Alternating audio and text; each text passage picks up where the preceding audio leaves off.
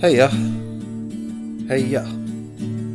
Episode 126 comprises three recent interviews conducted over the digital ether for your listening pleasure. I'll reverse the chronology though, placing Evan Townsend at the end, recounting the thinking and design process behind the True South flag, which means Elodie Compras, remains in the middle, drawing on her time sailing the Southern Ocean and living in the Kerguelen Islands and placing Associate Professor Priscilla Wehi at the start, speaking about her recent publication on Maori voyages in the Southern Ocean. A lot of articles about her article have been doing the rounds, and a lot of hubbub is bubbling up in response. Some people are saying, hey, that's really interesting, what a great new avenue down which to assess our conceptions and perspectives on Antarctica.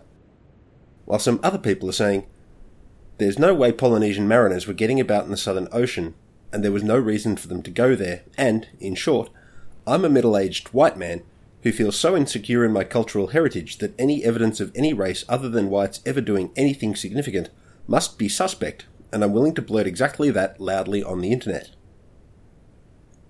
Guess which group of people I'm choosing to spend my time and energy in dialogue with. Go on, guess. But before guessing, here's a book review. I don't review books often because people don't often ask me to review their books, because they know that if I don't think much of it, I won't hold back putting my disdain into words. This means those books I do get sent to review are top shelf stuff, the author and or publisher having both confidence in their product and, more importantly, enough of a handle on reality that their confidence is warranted. Here's my review of With Scott Before the Mast by Francis Davies. Memoir 2020 Edited by Joy Watts. Reardon Publishing Cheltenham, UK Review copy provided by Nicholas Reardon. The growing ranks of posthumously published Antarctic memoirs received a unique edition in 2020. With Scott Before the Mast offers insights into the working and social lives of shipwright Francis Davies and these weave into a previously unobtainable perspective on one of the best known narratives in all of polar history. Familiar characters gain new dimensions when seen through the eyes of shipwright Davies, and his recounting of events both significant, drilling through a steel bulkhead during the gale in order to clear the pump intakes and prevent the ship from foundering, and marginal, meeting the Dutch show wrestler whose name carried south in the form of an ornery pony offer insights that will enrich any existing understanding of the British Antarctic expedition. My favourite aspects of the book involved familiar and much loved campaigners taking on forecastle nicknames and a new life in escapades beyond the ken of the officers and scientists. And in Davies' focused concern that the Boulton and Paul cutting list for the shore party huts matched what went aboard the Terra Nova. Day to day life aboard sailing ships of the era continues to hold fascination for anyone with maritime interests. To read of these minutiae tied to the epic scale and tragedy of the events Chippy Davies witnessed makes this a compelling narrative. Illustrated with both iconic and lesser known images arising from the BAE, and featuring additional minutiae and their associated insights, drawn from Chippy Davies' box of Antarctic mementos. This book constitutes a handsome and worthy addition to any maritime or polar bookshelf. I'm giving potential payola accusations a swerve by putting the review copy up as a prize in a future iced coffee competition I haven't yet conjured. I should mention here, too, that the last prize went to Steph, who correctly identified the song I was learning in the Scott based bar in 2004, and which I first heard as the closing music in the 1981 BBC television adaptation of The Hitchhiker's Guide to the Galaxy as being What a Wonderful World, written by Bob Thiele and George David Weiss, and first recorded and made famous by Louis Armstrong. On to the interviews. Here's the citation and abstract of Associate Professor Priscilla Wehi's paper as a prologue to our discussion.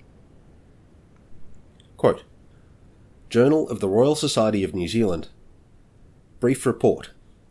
A Short Scan of Maori Journeys to Antarctica, Priscilla M. Wehi, Nigel J. Scott, Jacinta Beckwith, Rata Pryor Rodgers, Tasman Gillies, Vincent van Uitregt, and Krushil Watene, 2021. Abstract The narratives of underrepresented groups and their connection to Antarctica remain poorly documented and acknowledged in the research literature. This paper begins to fill this gap. Our exploration of Maori connections to Antarctica details first voyages through to involvement in recent science projects, as well as representations of Mātauranga in carving and weaving. This exploration begins to construct a richer and more inclusive picture of Antarctica's relationship with humanity. By detailing these historical and contemporary connections, we build a platform on which much wider conversations about New Zealand relationships with Antarctica can be furthered. More than this, however, we create a space for underrepresented groups and peoples to articulate their narratives of connection to the southern land and seascapes. In so doing, we provide significant first steps for uncovering the rich and varied ways in which Antarctica features in the lives and futures of Indigenous and other underrepresented communities. End quote. Professional journalist. I'm a marine ecologist who currently works in trauma cleaning. So please forgive me if my mode is chaotic. Oh no, that's right. I was um so I was going to ask you what so what uh, where do your podcasts go? Who listens to your podcasts? It's a, a mix of people with an interest in maritime history and Antarctic history and a number of people working in Antarctica. It seems to have found its audience mostly with the the base staff. Oh, cool! So oh, they can't good. they can't download it day to day when they're working there, but they take it down in caches. So that's been really really satisfying. So very grateful to be speaking today to Associate Professor Priscilla Wehi. Did I get that right? Yeah, that's beautiful. Thank you, Matt. At the University of Otago, Professor Wehi is an ecologist who studies wetas and applies the same conservation ecology mindset to cultural and linguistic diversity and recently published a very interesting paper on Polynesian or Maori voyages into the Southern Ocean. But before we get to that, I'd like to ha- I'd like to hear how you became interested in Antarctica and what path took you to Antarctica, please. Oh, that's that's a great question, Matt. So, um, let me just start by um, thanking everyone for listening. So, he mihi nui ki a koutou katoa e, e whakarongo mai nei. Um, I started off actually as a zoologist. That's my my background. Um, but as I went on in my career, I realized increasingly that uh, for conservation to work, um, it's actually all about people. So there's a huge interface where science meets society, where people need to know what science is about and uh, they need to be able to trust science. And so the study of socio ecological systems became much more my focus as I've gone on simply because of its importance. Um, so the effects that we as humans have on nature um, and how we interact with nature um, and how we are part of um, all of those systems. So that's um, just a little bit of background around that. I was always interested in Antarctica. So as a zoologist, Antarctica is, and especially in New Zealand when we have so many Antarctic scientists going south, um, uh, right from the time I was doing my Bachelor of Science, I, I wanted to be one of those people. And actually, I put in several unsuccessful um, funding applications and couldn't seem to find my way there. Uh, it's a very competitive path, and I didn't know the right people, which is actually an experience that's uh, very common to many people in science, and particularly to women. Uh, so I I couldn't quite find my path there as a as a an emerging scientist. So it's only later I I actually went to Antarctica um, as part of a Women in Leadership expedition uh, with Homeward Bound. And that was uh, three years ago now. That was the first time I actually went. And it wasn't to do science, it was to um, experience Antarctica with a group of 80 other women on a ship um, in the Antarctic Peninsula. Um, but of course, that really got me thinking again um, about some of the issues that Antarctica faces and um, how we can protect uh, a part of the world that is not only unique in itself, but also where what happens in Antarctica has a huge influence on the rest of the world. So yeah, it was a bit of a, a bit of a um, wavy path, I guess, not very straightforward.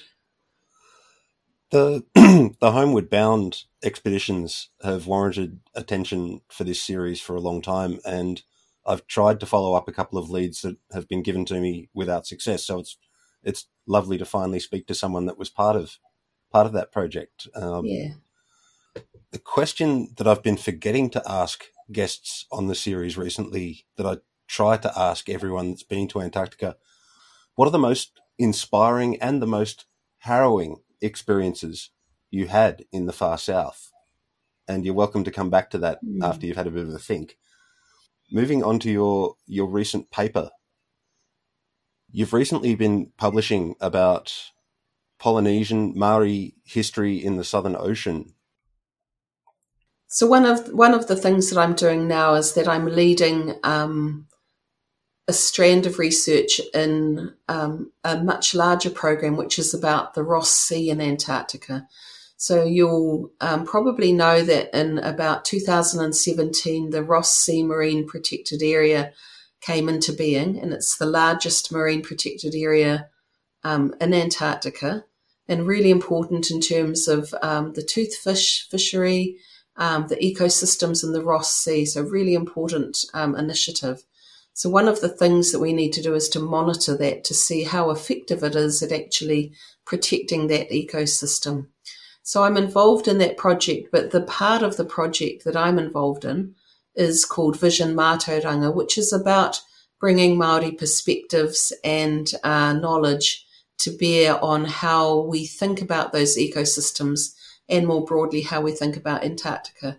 So you might say, well, how did I get into that?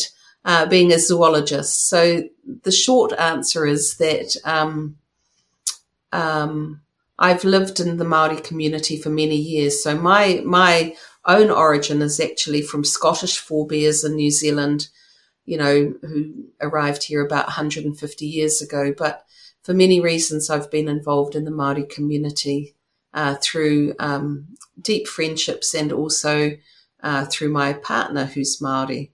So over 30 years, of course, and having children, um, issues around not just equity, which are really important, but also the different uh, ways of seeing and understanding the world have really come to the forefront of my mind as being um, important ways that we can start to think about conservation. So, if we start to think about what are our responsibilities to other beings in the world, for example, or instead of thinking about what are our rights in Antarctica, as humans, we start thinking about what are our responsibilities to this part of the world that's unique and important. So, um, so the reason, the way that we got into this paper and into this work was uh, through this Vision Mātauranga part of the project and trying to um, think in different ways about protection and analysing and assessing uh, success in terms of protected areas. And the evidence that your papers assess in terms of the Maori perspective and history in association with Antarctica and the Southern Ocean. Can you can you talk listeners through how you how you gathered the information that you then synthesized? Yeah. So we did two things. So the first thing that we did was we we said um, we want to just review what information is out there at the moment about Maori in Antarctica, because that was something that hadn't really been done. We knew that there were lots of bits of information, uh, but nobody had actually gathered those together in one place. So that was the first thing that we did. And that was um, when we gathered together, for example, oral traditions and some of the 19, looked at some of the 19th century archives recording oral traditions around Māori voyaging to the Antarctica. So that's where those stories of Hui Rangiora, who was a Polynesian explorer, came down from the Cook Islands. So those stories about Hui Rangiora, who uh, sailed into the Southern Ocean and came back reporting about huge walls of um, what we think are ice. So he described them remembering he came from the tropics. So he described them um, as being very similar to arrowroot, which is the white starchy um, inners of tubers from the tropics. So he talked about um, the way that he described it was uh, in ways that his listeners could understand living in tropical homelands, but it's fairly evident to us that he was actually talking about walls of ice and other marine creatures. So those those uh, traditions of Hui Te Rangiora and other Polynesian and Maori explorers, they've come down um, through that through those sources, through and are recorded. And uh, so that was part of our review. We really wanted to know, you know, is there a history of Maori um, visiting Antarctica or sailing in the Southern Ocean? And the answer is a pretty strong yes. So we know there are other Maori who have been on um, expeditions in the 19th century. So those European voyages of discovery that probably many of your listeners will be more familiar with.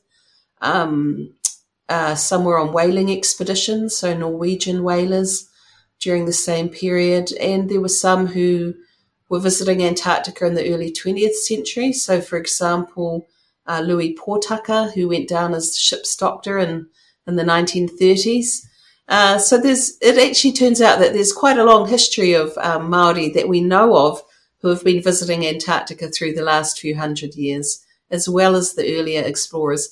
And, you know, there are many Maori who have also gone as part of the Defence Force, um, who have been working on base. And we don't actually know those stories yet. Um, and we're actually hoping to talk to a lot more people and uh, talk to them about their stories and experiences and those kinds of roles, because I think those are often overlooked actually. Yeah, so that was the first step. Um, the second step then uh, was to say, okay, so here's a review of what we know at the moment about Maori in Antarctica. Now let's think about the knowledge systems themselves and the different perspectives that a Maori knowledge system might bring. And so that's thinking about uh, the relationships that we have. So Mātauranga, Māori knowledge systems are very relational. Um, so it's much more about how, what are our responsibilities to Antarctica? Um, how can we uh, be good, be good ancestors is, is a phrase that you often hear. So how can we leave um, the world in better shape than we found it for our future generations of kids? So that's always a focus in Māori philosophy is how can we do better for the future people, the future world? Um, yeah. That shift from thinking about rights to thinking about responsibilities is a very exciting concept for me. The people that I've worked with in Antarctica, their ambassadorial mindset that they come away from that continent with is really heartening that they they come away with a perspective on their own cultures quite often that sees them quite often ignoring national boundaries or cultural barriers and wanting to share their experience with as broad an audience as possible. And if our national programs can get past that sort of pissing on the fence posts mindset that it seems to have now and move forward with a, a sense of responsibility that could feed back into the, the home nations and perhaps Antarctica, which has become the the poster child for preservation for humanity's future could inform those cultures in terms of thinking about responsibility at a, a broader scale from the top down rather than from the bottom up, which we're currently working with. So that's sorry, I'm babbling. No, that's great. yeah, one of one of the interesting things for us is um, how how can we communicate um, that transformational shift that many of us have when we go to Antarctica to other people who may not have that opportunity to go. So how do we communicate, um, yeah, those responsibilities? So one of the things actually I've got recently involved in, and that we mention in the in the research that we did, is we talk about legal personhood as being one possibility for doing that. So if we internationally work together to um, create legal personhood for Antarctica, would that make a difference in terms of how it's protected and looked after? Um, so I think there's great um, possibility in some of those kinds of mechanisms. Um, so legal personhood's been applied to rivers in various different parts of the world. For example, um, in India and South America, here in New Zealand. Um, and if we protect something with legal personhood, then it shifts away from that extractive kind of uh, mindset towards um, uh, something that's much more reciprocal and where uh, care of that environment and of um, that environment itself having rights and no longer being the passive recipient of what we want to do to it. Um, I think there's a shift that comes with that anytime anyone other than a white middle aged man puts forward a new idea, it tends to get a lot of pushback from white middle aged men, particularly when it's an idea that challenges the historical greatness of white middle aged men. Mm. How how is your research being received in New Zealand? It's been really exciting to us that people have really taken up um, they've been passing around our research. It's been all over Facebook and Instagram. And what's really exciting actually is that uh, we've all had many um, of our relations, many people from the Maori community, many people from parts of the community that would not traditionally be interested in Antarctica. Uh, they've been coming up and asking questions and actually getting interested. And I think that's fantastic. So um, we've been really um, moved actually by the interest that it's generated. You know, I, th- I think there are people who are used to one version of history and it's difficult sometimes uh, to wrap your head around another version of history, another, um, you know, evidence that really cracks open those um, narratives of first discovery by Europeans in the 19th century, right? But, you know, the the evidence that we bring doesn't denigrate those stories. It's still a great achievement to to reach Antarctica in the conditions that the early European explorers did. What we've found doesn't diminish that activity. Um, it's always difficult to be in Antarctica, and particularly for those explorers. But I think what we're doing here is we're adding real richness to the narrative and saying, uh, there are some other ways that people reached Antarctica. You know, the Polynesians were um, exemplary navigators. You know, they, they navigated and sailed across the Pacific Ocean between many different islands that were quite small in the Pacific. Um, excellent navigators, you know, huge astronomical knowledge.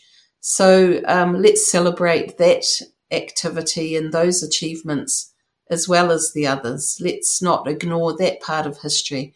So, you know, there's plenty of room here for, um, for us to have great respect for all of these achievements.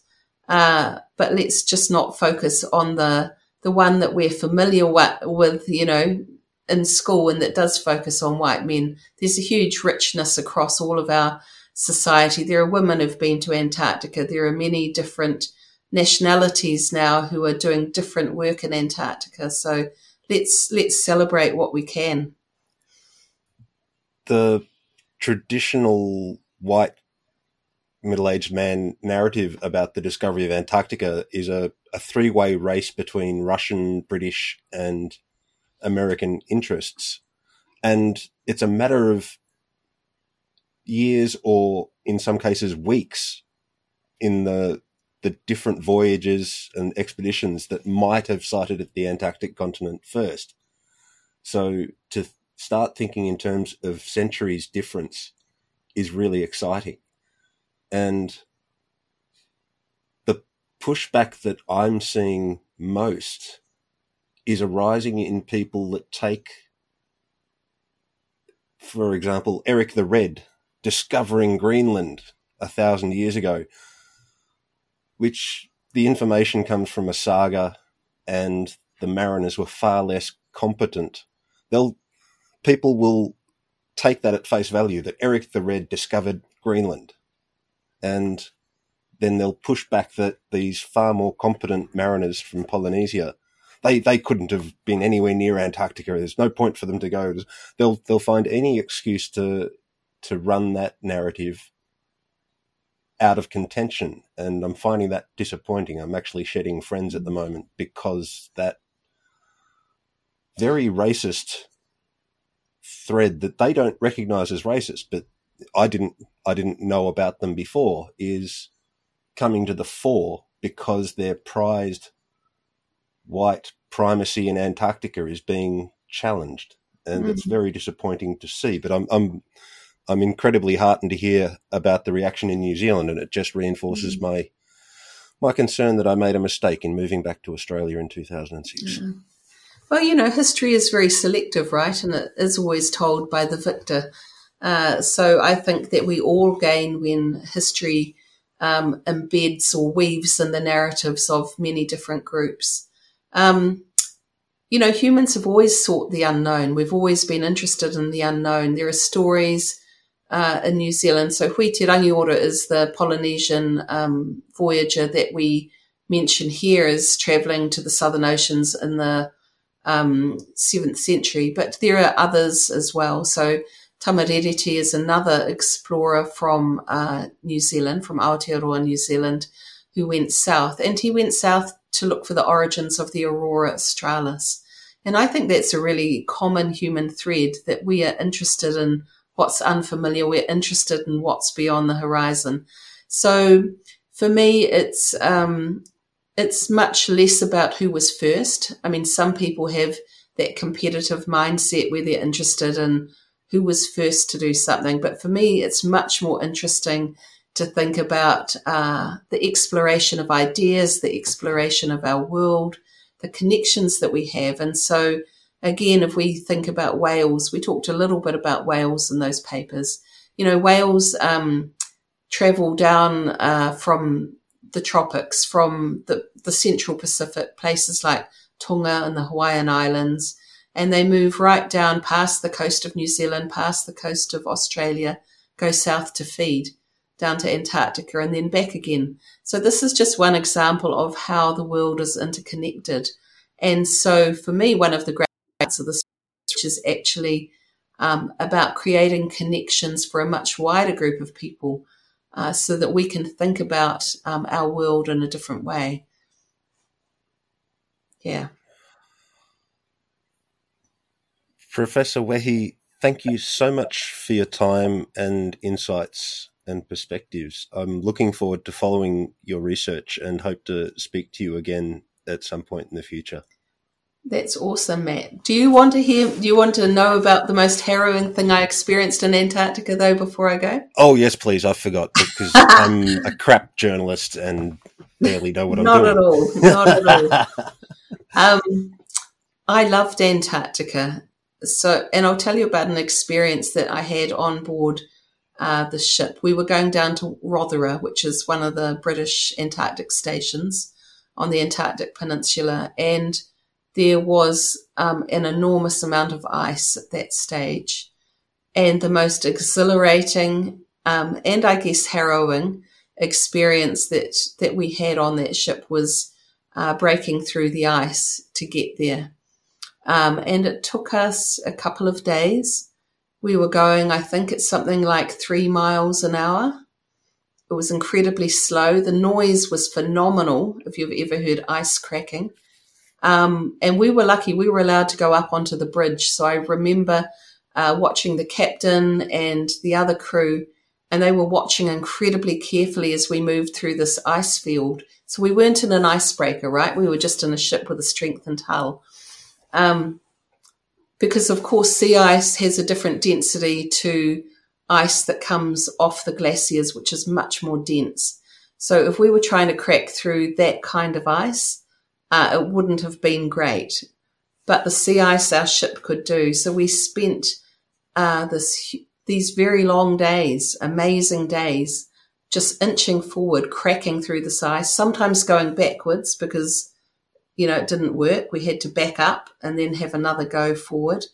Um, but absolutely stunning, and I I love that, and I realised that for me, exploration is one of the things that is in my blood. Um, I found it incredibly exciting. Not everybody did, but um, for me, that was one of the most inspiring things. And it's funny because it's a bit like watching paint dry, right? In a sense, nothing happens. You're just inching your way through an ice field where all you can see is ice. And yet, it's the, it was the most exciting experience of my life, probably. So, you know, there you have it. Oh, thank you. That's wonderful. Thanks again for your time. And um, yeah, as I said before, looking forward to to following your research and reading further papers. Hey, it's a real pleasure, Matt. So thank you for asking me. And yeah, if you want to send me your link when you when you get your podcast sorted, I'd love to have a listen as well. Uh, great. Yeah. So he mihi nui ki a koe. Thank you. Thank you. If the article, abstract, and the interview with Associate Professor Wehi whetted your appetite for new and exciting perspectives on Southern Ocean history, you might be interested in reading a follow up article Associate Professor Wehi lead authored Nature, Ecology and Evolution, May 2021 Transforming Antarctic Policy and Management with an Indigenous Maori Lens. If, on the other hand, with white hot white rage that anyone would consider anything that might usurp your national or racial preeminence in the Southern Ocean by as much as a decade, let alone several centuries, fuck off. This podcast is not for you, and I'll thank you to stop listening before the critical race theory lens I'm trying to apply causes you blood pressure issues resulting in an embolism and. No. Wait. Keep listening. You deserve to hear it. You earned the privilege by not letting those rascally liberals and communists taint your life with their social justice and such. Own those libs by listening to my output until it hurts.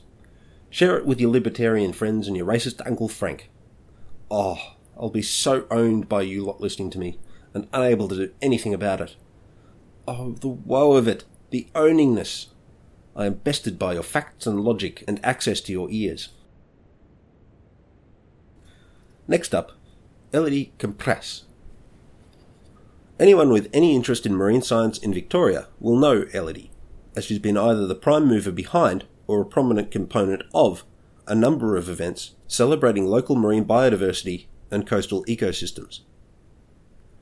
I first met Elodie at Nerd Night when I gave the 15 minute version of my Diving with the Kiwis Among the Penguins presentation. She invited me to present the long term version at Pint of Science the following year, which she was helping organise. Besides altering the way I pronounce most French nouns used in Antarctica, she gave me the stellar interview and the accompanying images of elephant seal wieners in the water speaking this episode to Elodie. How do you say your surname? Camprasse. I'll let you say it because I don't think I can pull that off. oh, and can you tell Iced Coffee listeners how you first became interested in Antarctica? Sure. Um, so I was studying my um, second year of bachelor and I was uh, in Brittany in France, in Brest to be precise. And um, a friend of mine saw an ad for uh, positions in the French Antarctic and subantarctic territories, and uh, she told me at the jo- as a joke, or so she thought at the time, um, "Oh, that'd be the perfect job for you." And uh, I looked at the ad and I was like, yes, indeed, I want to go. Where do I sign? Um, so I attended a seminar for people that were interested in this type of positions. Um, and to give a bit bit of context, so there's typically around five to six positions for field assistants in um, the French Antarctic and subantarctic territories um, every year. So it's it's very competitive. Uh, but this is all managed by the French Polar Institute in Brest, and um, under that, there's a few different labs that do mostly ecology um, that you know train up the the scientists that are going. So I found out about the opportunity, went to a seminar, and at the time, you know, I was very passionate about the ocean, uh, but I didn't know much about birds. And the first thing I was told, or I was asked, if was if I had experience with birds, and I was like, oh, no, but surely I can learn. Um, you know, seagulls, penguins, I can find out, you know, what they do and how to study them. Um, so anyway, I did a lot of volunteering and um, to get more experience with bird handling and bird watching. Um, and after five years of persevering, because it's very competitive, I managed to get a position there to go to Kerguelen Island. So that's one of the subantarctic territories. Um, and I stayed a little over six months um, on the island to study, well, mostly birds, but also marine mammals. And how prominent, pardon me, how prominent is the French history in Antarctica and the French presence in Antarctica in the mind of the average French citizen? I'm not sure that a lot of French people are aware of the history. I think most of them are aware that we have a base in Terre uh, but I'm, I'm, yeah, I would say probably not a lot of people know the, the history, both in Antarctic and in the subantarctic territories.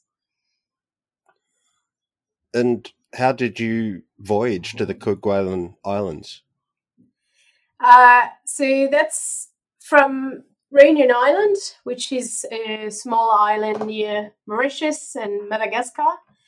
Um, so we live from there on a vessel called Marion Dufresne.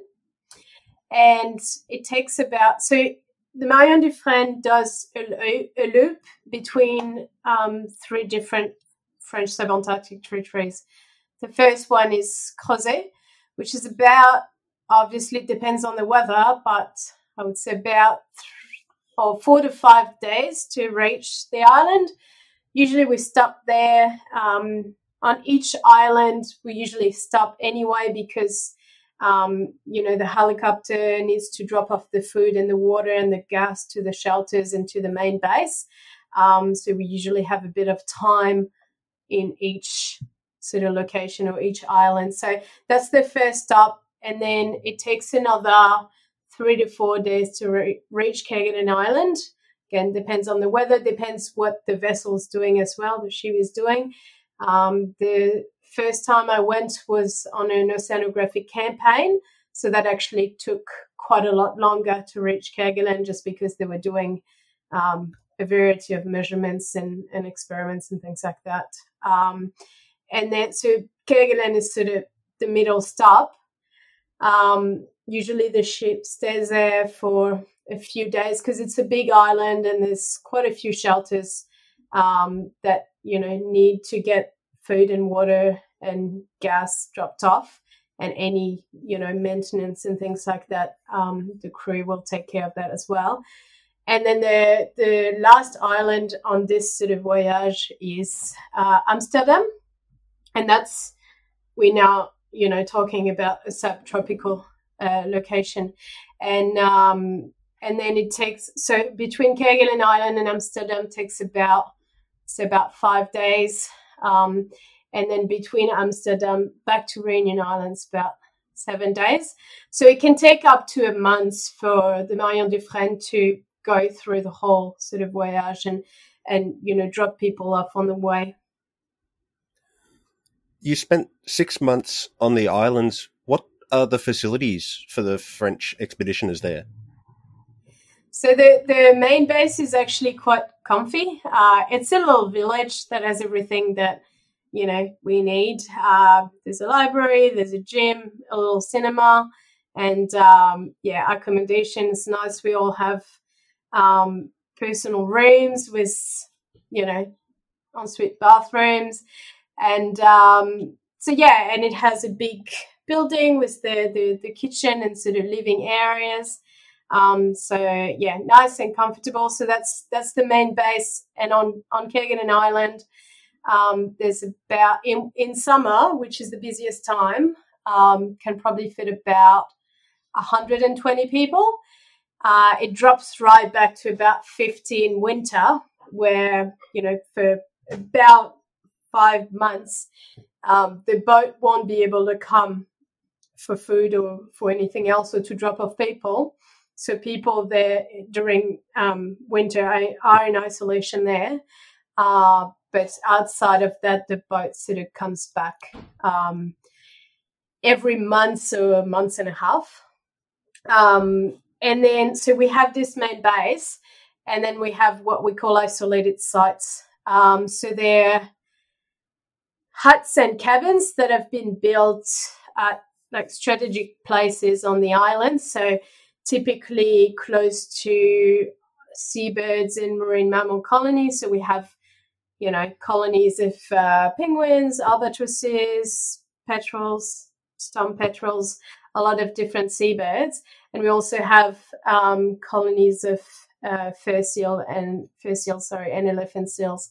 So these these huts, as I said, are like built at strategic places and scientists and their crew. So we usually we never go alone. So if other scientists are available to come with us, that's great. Otherwise, we have to sort of recruit volunteers on base. So it might be a nurse or a cook or you know someone from the army uh, that you will train up for you know this trip that they this field trip they're coming on um, to help you with and um, so yeah, could be could be anyone. And then the the facilities is really um, the sort of quality I would say of the facilities really depend on where you're going. So there's still some sites that have you know that are visited frequently that are bigger and have um, well usually they're closer to base as well so tractors can come and you know drop off anything that scientists need but some sites are further away. So some sites you might need to, you know, you might need a full day hike to get there. Um, so obviously these sites don't have as much sort of um, as much yeah food, as much comfort, as much um, you know extra things that we might need there. So there's definitely no on on you know any of these huts and cabins. There's no running water. Uh, there's no proper toilets, nothing. But yeah, we usually have big water tanks, um, some some gas for cooking and heating. We've got solar panels as well on most of the huts, so um, that takes that takes care of some of the you know the electricity that we need in terms of charging laptops to for example i was deploying devices uh, like GPS devices on on seabirds. So we need a, the the laptops to program them. Um, so we need we need some form of electricity. Um, and then yeah, it's always nice to have some extra light at night. Although in some huts we use candles. Um, so yeah, it really depends on you know where on the island you end up being. When I look at the position of the islands on a globe, is the exact spot I really don't want to be sailing. It looks like it's it's at a latitude that it's going to cop the absolute worst weather that the Southern Ocean can generate. Is that the experience? Yeah, totally. But uh, somehow it's still so worth it, you know. Like sometimes you just wonder why am I doing here? What am I doing here? It's it's ridiculous. It's cold. It's windy. Sometimes you know the rain or the hail actually blows horizontally right in your face, and you're never quite comfortable. Uh, it depends on the work you're doing, but most of my work was um, yeah monitoring seabirds or marine mammals, and I was outside for you know probably 14 hours of the day um, and quite quite in, intense work. Um, so yeah, I was never quite comfortable, but yet it's the best place I've ever been in. Like it's just incredible because um, wildlife in this place hasn't you know associated us with threats because you know it's only recent that humans have started coming to this site so um, you know you can live amongst penguins amongst albatrosses amongst seals and it's fantastic because everything happens right in front of you you know when you I'm, I'm French, obviously, so back back in France, but also in Europe and to some extent here. You know, when you go bird watching or you know watching wildlife in general, you might see you know the species that you're looking for, but you might not necessarily see actual you know behaviors. Uh, but on Kerguelen, for example, everything happens right in front of you. So you you might see an albatross actually laying an egg or you know you see penguins feeding their chicks you see them mate you see them fight you see them rest it's just incredible that it happens so close to you you don't need binoculars because um, everything's you know so close to you and for ecologists it's also a dream because you know some birders will tell you it's quite a um, you know, quite an effort to set up, you know, networks of nets and things like that to catch your birds. But over there, because you can come so close to them, you just literally catch them by hand, um, which is, you know, much easier. um, so yeah, it's, it is a place that can get absolutely freezing and, you know, hard, really hard to you know to live to be outside but at the same time you know it's it's one of the best places if you into wildlife are there many remnants of the the whaling station or the farms that established on the islands yes actually um, there's one site where people can go called port Couvreux, and that was an old whaling station. It's actually quite eerie to go there. Uh, I went there with a, a, colleague that was actually studying um, cats. So there's a, a, population of cats that have been, well, yeah, cats had been left um, left behind when um, settlers left. And I can't actually remember when that was precisely.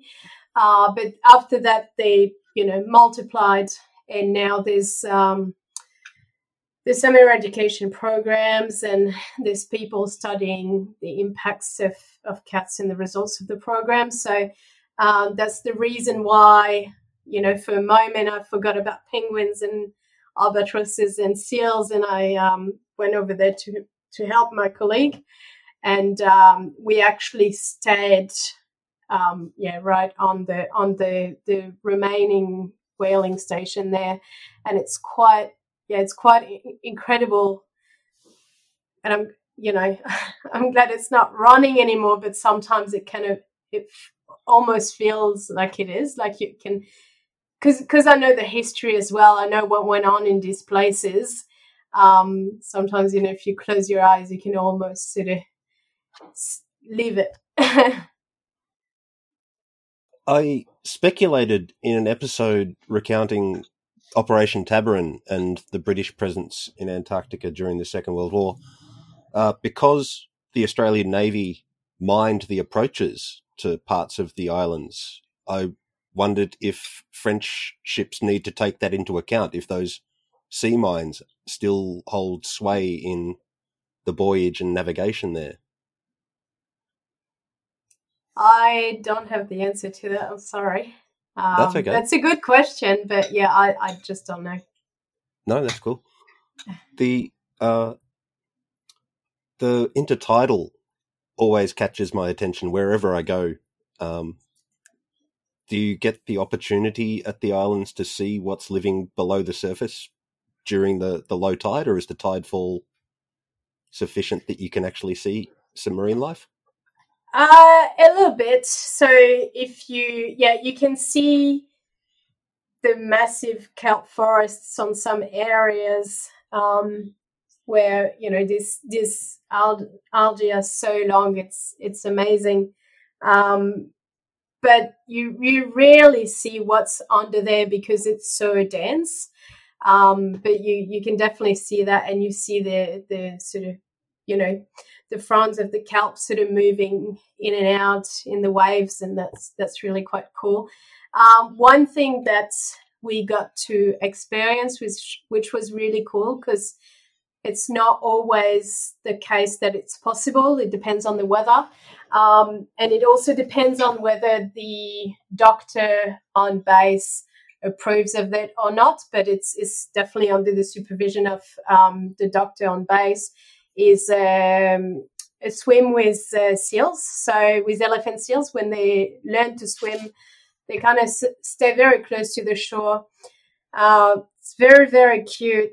They're yeah, they're really playful. Um, so for people who want to participate, you know, they get put in this um, dry suits and so you know well i'm a diver here in melbourne so uh, i'm used to that kind of equipment but uh, not everybody is so you know people are quite sort of clumsy and duck their head on the water and then um, when i did the first thing that um, happened to me was this baby elephant seal that would have been you know about a meter or something bit bit bigger perhaps um, just kissed my mask, my mask, and because I don't know, it was curious and playful, and um, it acted like a suction cup.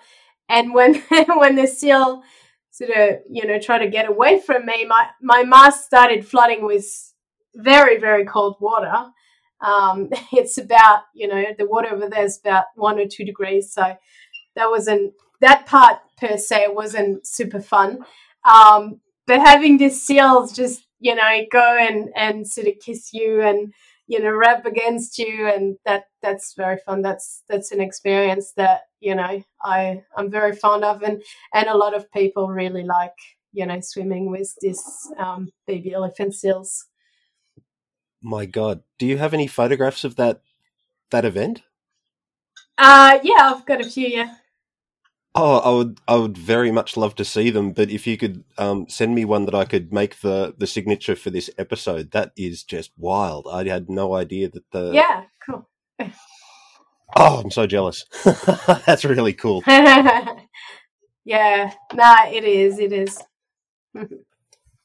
the the Marion Dufresne. Uh, how did you find the sea voyage? Do you get seasick yourself, or was the sea kind to you in the in the Southern Ocean? Um, it was pretty wild out there, but I have to say the Marion Dufresne is a very big ship, so uh, not a lot of people end up being seasick. There's always a few, um, but it's definitely way less compared to other, um, you know, other vessels. And now I'm forgetting. Oh gosh, uh, the um, no, what's the name? The one that leaves from Hobart. Astrolabe. Yes, yes, the Astrolabe. Um, so the Astrolabe, in comparison, that's the that's the ship that leaves from Hobart and goes to Terre Adélie so to Antarctica, um, is much much smaller. So people tend to, you know, feel the movements of the waves much more, and um, and uh, because of that, uh, French people, especially the ones that have been on this kind of voyage. Uh, call it gastrolab. um, so yeah, but the Marion Dufresne is is actually so big that you know you yeah you, if you're lucky you might not get seasick. I only remember one time where I felt my stomach was a bit funny and but the weirdest thing we had we had a big storm and I wasn't seasick but I just really my brain just really didn't compute what was happening. I was inside the ship and I was um, sort of going up the stairs, but because the boat was in this descending phase, I was almost walking horizontally. And that was just a really sort of weird experience. Um, but yeah, that, that one storm, I wasn't, you know, really seasick, but we had to really be careful about where we put our stuff, making sure that, you know, everything is sort of secured with we have this um, this ropes and sort of bungee cords and things like that. And um, yeah, eating is kind of a challenge, eating and drinking. So you've got to, you know, hold your glass and your plate and, you know, try not to make a mess. So um, yeah, that's fun. Um, yeah, at first it was a bit of uh, getting used to, but you know, you get used to it afterwards. The you mentioned the helicopters taking materials ashore. Is that the case for all ship to shore operations, or do you launch boats when you're in the sounds at the islands? Uh, yeah, most. I'd say most. Um, on most voyage, the helicopters there, um, but they don't only use the helicopter; they also launch some boats um, to help with you know whatever tasks need to be done. So sometimes it's both the helicopter and other little you know pneumatic boats that are running. Um, but you know it might be that the weather isn't suitable for the helicopter, but it's suitable for the boats. So um, it really depends on the conditions what what is being used and and it depends on what tasks need to be performed so you know in this kind of operations you always have to take into account the fact that you know delivery or of food or water or gas might not be possible um so yeah and then everybody everybody's plans have to change um, but yeah, ultimately in these kind of locations, the weather dictates everything. Um, so if the weather is suitable for the helicopter to fly or for the boats to, you know, get, go and deliver foods and water and gas wherever it needs to go, then that's great. If it's not suitable, then, you know, sometimes it has to wait for the next, you know, the next boat a month after that or something like that. Um, Elodie, thank you so much for your time and your insights. Uh, the first French guest for Iced Coffee, and I hope it's not the last time we speak to you. I hope that you get back to the South at some point and come back with more stories for me, particularly if you get to interact with baby seals of other species. That was really cool. uh, and also, if you My have pleasure. any rec- if you have any recommendations on French literature about the French presence in Antarctica, that's that's something that I'm a bit short on at the moment. So I'd be most grateful for that. But that the photograph of the elephant, the baby elephant seal swim event. Oh, that would be that would be so. I'll cool. dig that up for you. Thanks again, Elodie. Yeah. no worries. Thank you for having me. Finally, though in reality firstly, Evan Townsend spoke to me about the birth of a flag. I'm speaking to Evan Townsend after a long period of online dialogue. I'm finally speaking to him as close to face to face as you can do from halfway across the world, but at least in real time.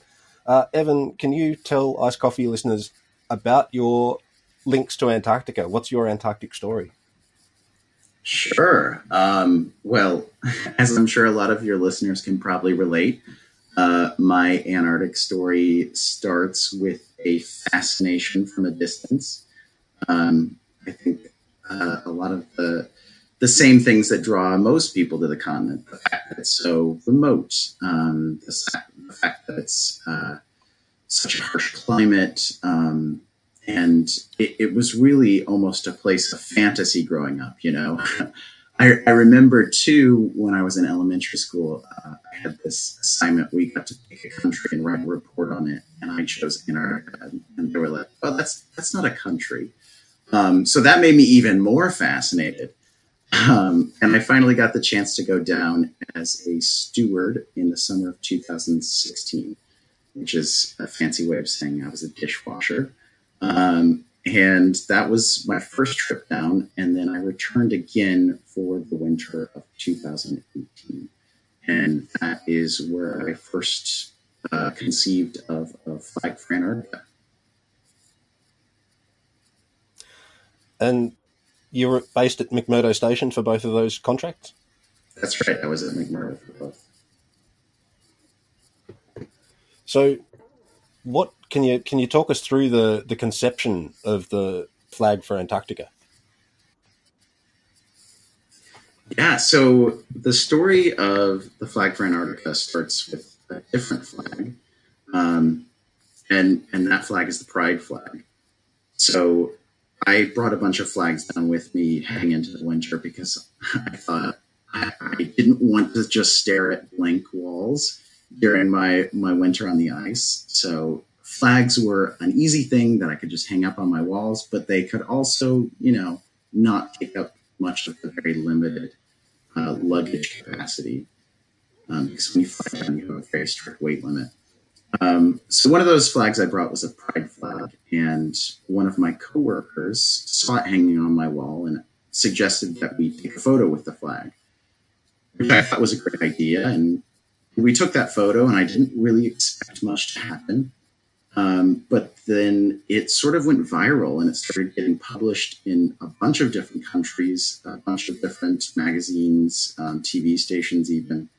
And I started getting messages from people around the world who were saying things like, you know, this means a lot to see this photo. Um, this is an incredible thing uh, to come across. And so I started thinking about that. I thought, you know, the Antarctic community were similar in a lot of ways in that we're spread across the world, right? We're, we're not bound by specific geography, uh, we're not bound by specific language. But we do have common interests um, and common experiences in some cases. And visibility could be something that would be really important um, in advancing some of our interests and in helping build this community. But there wasn't really a flag like that. Uh, I thought about what would what would I feel if I saw a photo with an Antarctic flag, similar to the one that we had taken with the Pride flag, and I don't think I would feel that much, to be totally honest. And I think a lot of people feel the same. So I wanted to create a symbol that was community driven, that people felt like was theirs and, and could represent whatever Antarctica they wanted it to represent. So that's that's where True South first came from. And the the flag itself is really striking in its simplicity and the symbology, I find a lot of flags get very involved and people put words on them, at which point I think you've probably failed at vexillology. What what background in flag design did you have, or did you come up to it from first principles, just thinking about the design? Yeah, so the words on the flag I knew was a big no-no from the beginning. Um, I I have always been interested in flags generally. I studied communication in, in university, and uh, I'm also working in education. So I think a lot about how to effectively communicate an idea. And I think about how to do that visually. And I think flags are just such a fantastic example of that, or at least good flags are. and I, I, find that the best flags are the ones that are, like I said, community driven. And in order for them to be driven by a community, it has to be simple enough that people can bring their own meaning to the flag. So this wasn't meant to be prescriptive. It wasn't telling people what Antarctica should be or, or what it should look like to them. I wanted to keep it simple enough um, that it could be universal to anyone's experience of the continent. Um, in case there's listeners that haven't seen the True South flag, can you describe the the design? Sure.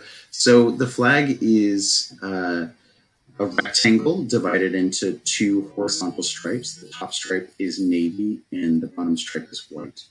And those represent the long nights and long days, respectively.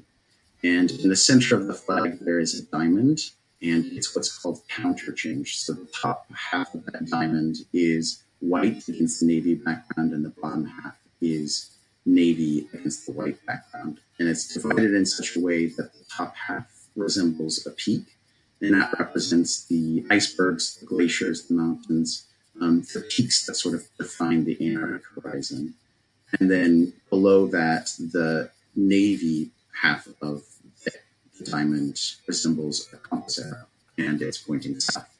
And, and together, those two shapes represent a diamond for the hope of Antarctica's future. That's such. It's powerful imagery, but it's powerful symbology too. When you came to that design, um, well, first of all, did you prototype it? Were there other designs that fell by the wayside? So I was making this first on a computer program. Um, I, so it was a bunch of fiddling until I got it right. I don't have earlier versions saved, but yeah, this this was not a one and done sort of thing. There were iterations. And in making the flag flesh, what was the process of of making the first iteration of the actual fabric flag? That's a great question. Um, and I'm glad you asked because I'm going to let you in on a little secret. Uh, so it, in McMurdo, we have a craft room, and that's something that we use uh, as a way to relieve stress. Um, there's not a lot else to do when you're down in Antarctica, so we find ways to keep ourselves occupied. And during the winter, I also managed this recreational craft room as part of my responsibilities. And we have fabric in there, uh, and those pieces of fabric are actually old pieces of tents or of field bags, um, just sort of like scraps. We, we don't bring down fabric specifically for crafting, it's just leftovers. Um, and so that's what I used to make the very first iteration of the flag. What I don't tell most people about the story is I don't actually know how to sew. And so sometimes I'll see, I'll read articles that get that wrong. I used fabric glue, which is not the most. Uh, it's it's not the fanciest part of the story, so I, I, sometimes leave that out. But yeah, it, it was fabric glue, canvas, and uh, scraps of tents and field bags. That's fantastic, and it's it's taken on a life of its own since that prototype. Uh, what what contexts have you seen the True South flag turning up in, and in what forms? That's a great question. Um, so I have just just right before this call, I got a, a, photo from Palmer Station. So as we're speaking, it's it's midwinter still in well, I suppose it's midsummer in the U.S., but it is the 21st here, and it was recently celebrated in Antarctica. So at Palmer Station, they had uh, a bunch of True South flags on toothpicks that they stuck in all of the food to label them. Um, and so that, that's just incredible. Um, I, I've seen it show up in all seven continents so far. Um, I've seen it show up on profile pictures uh, on Twitter and Instagram. Uh, so it's it is kind of proliferating. Social media is definitely a place to turns up. To hear that it's being so readily accepted is really encouraging. Such widespread acceptance is really heartening, and it, it, it to me speaks of the community that you were you were mentioning earlier that Antarcticans feel a sense of community outside of their nationalism, outside of their, their corporate identity. So it's it's wonderful to hear that it's receiving that that endorsement and that use. Absolutely. I'm very excited about getting out the glue and craft paper and my screen printing supplies and doing my own attempt at autodidacting the True South flag into my life. I can't wait to see that. Uh, some of the versions I've actually seen have been children coloring it. So whatever form it takes, I'm I'm always tickled to see it.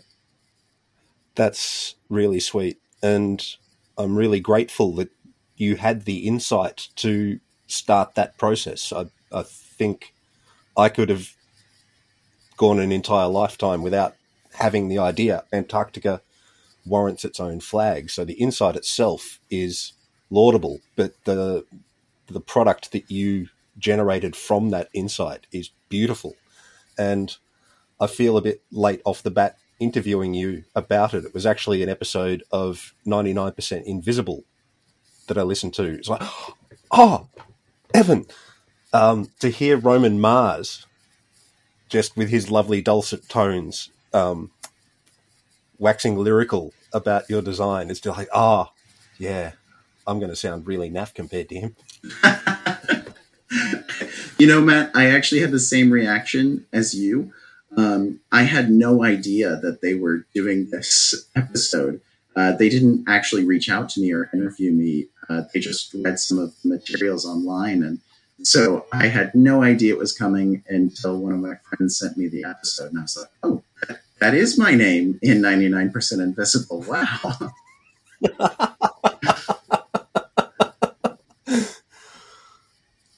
I can't think of myself turning up in any of the podcasts that I listen to other than died in a fiery accident was the the coda. well, you were listening to the wrong podcast then. um.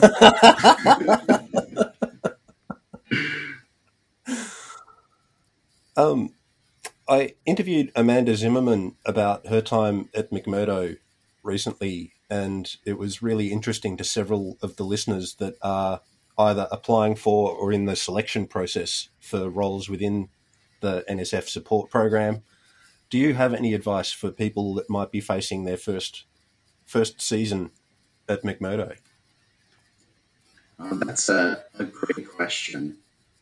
Um, you know, I I think uh, the flag, McMurdo is so many things to so many different people and it's it's beautiful in that uh, there are a lot of things that are similar to, in people's experience. Um, one thing I'll say is is don't expect to be bored.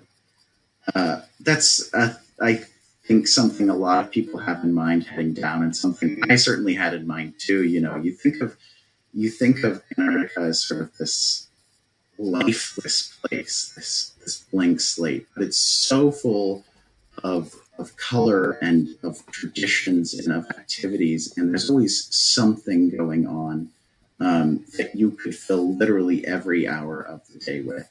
Um, so, so brace yourself for actually a very fast-paced and very exciting time if you're headed down to the ice.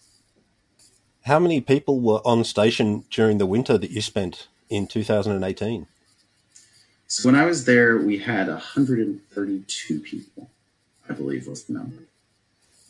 So the largest by far in terms of winter numbers, but still relatively small if you're coming from a population hub anywhere else in the world.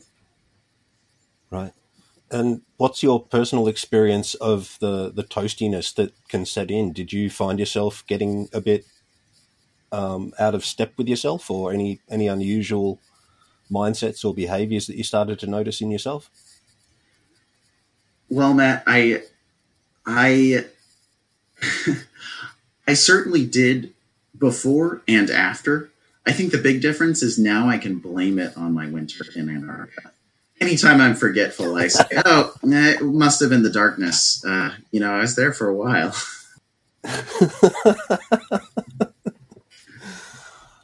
Oh, Evan, it's it's so wonderful to speak to you for the first time and hopefully not the last time. And thank you so much for giving Iced Coffee listeners your time. And thank you for giving the world the True South flag.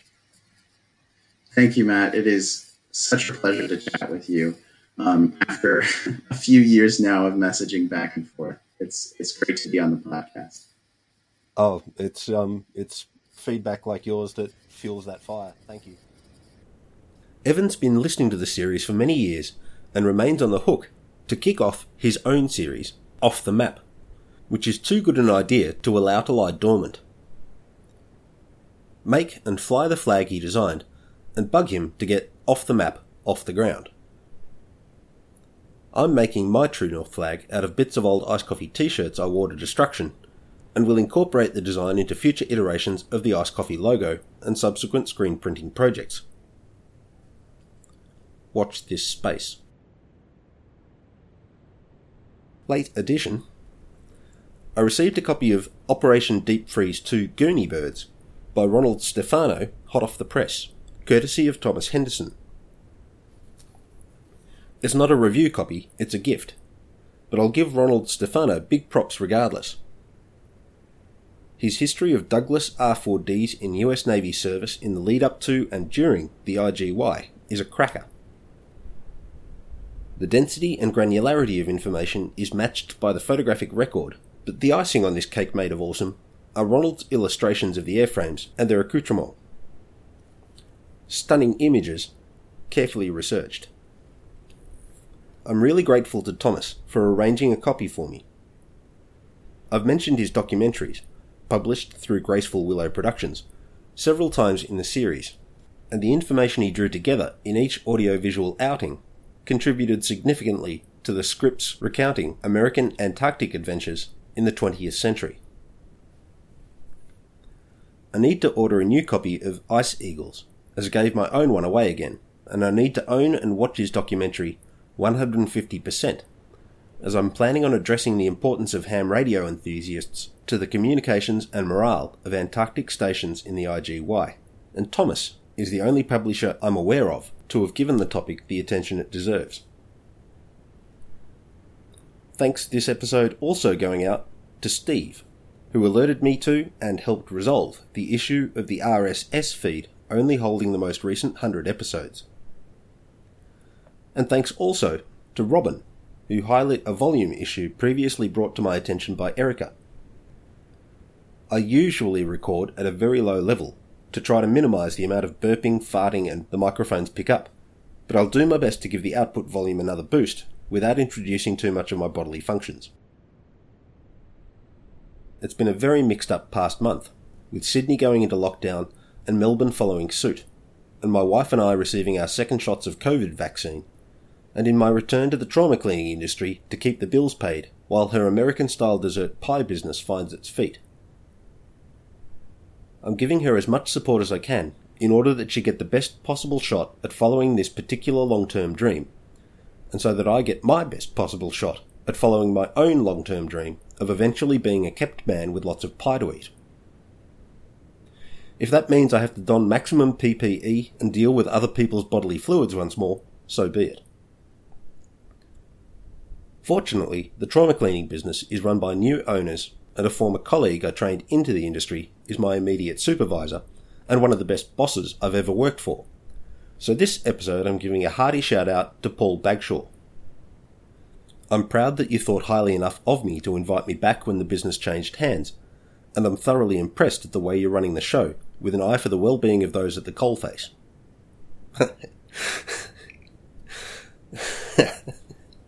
Ah, we wish it was coal. I made a model of a putrescine molecule to photograph and add to the show notes. Take care and appreciate your coffee and get vaccinated so we don't have to come and clean up the mess.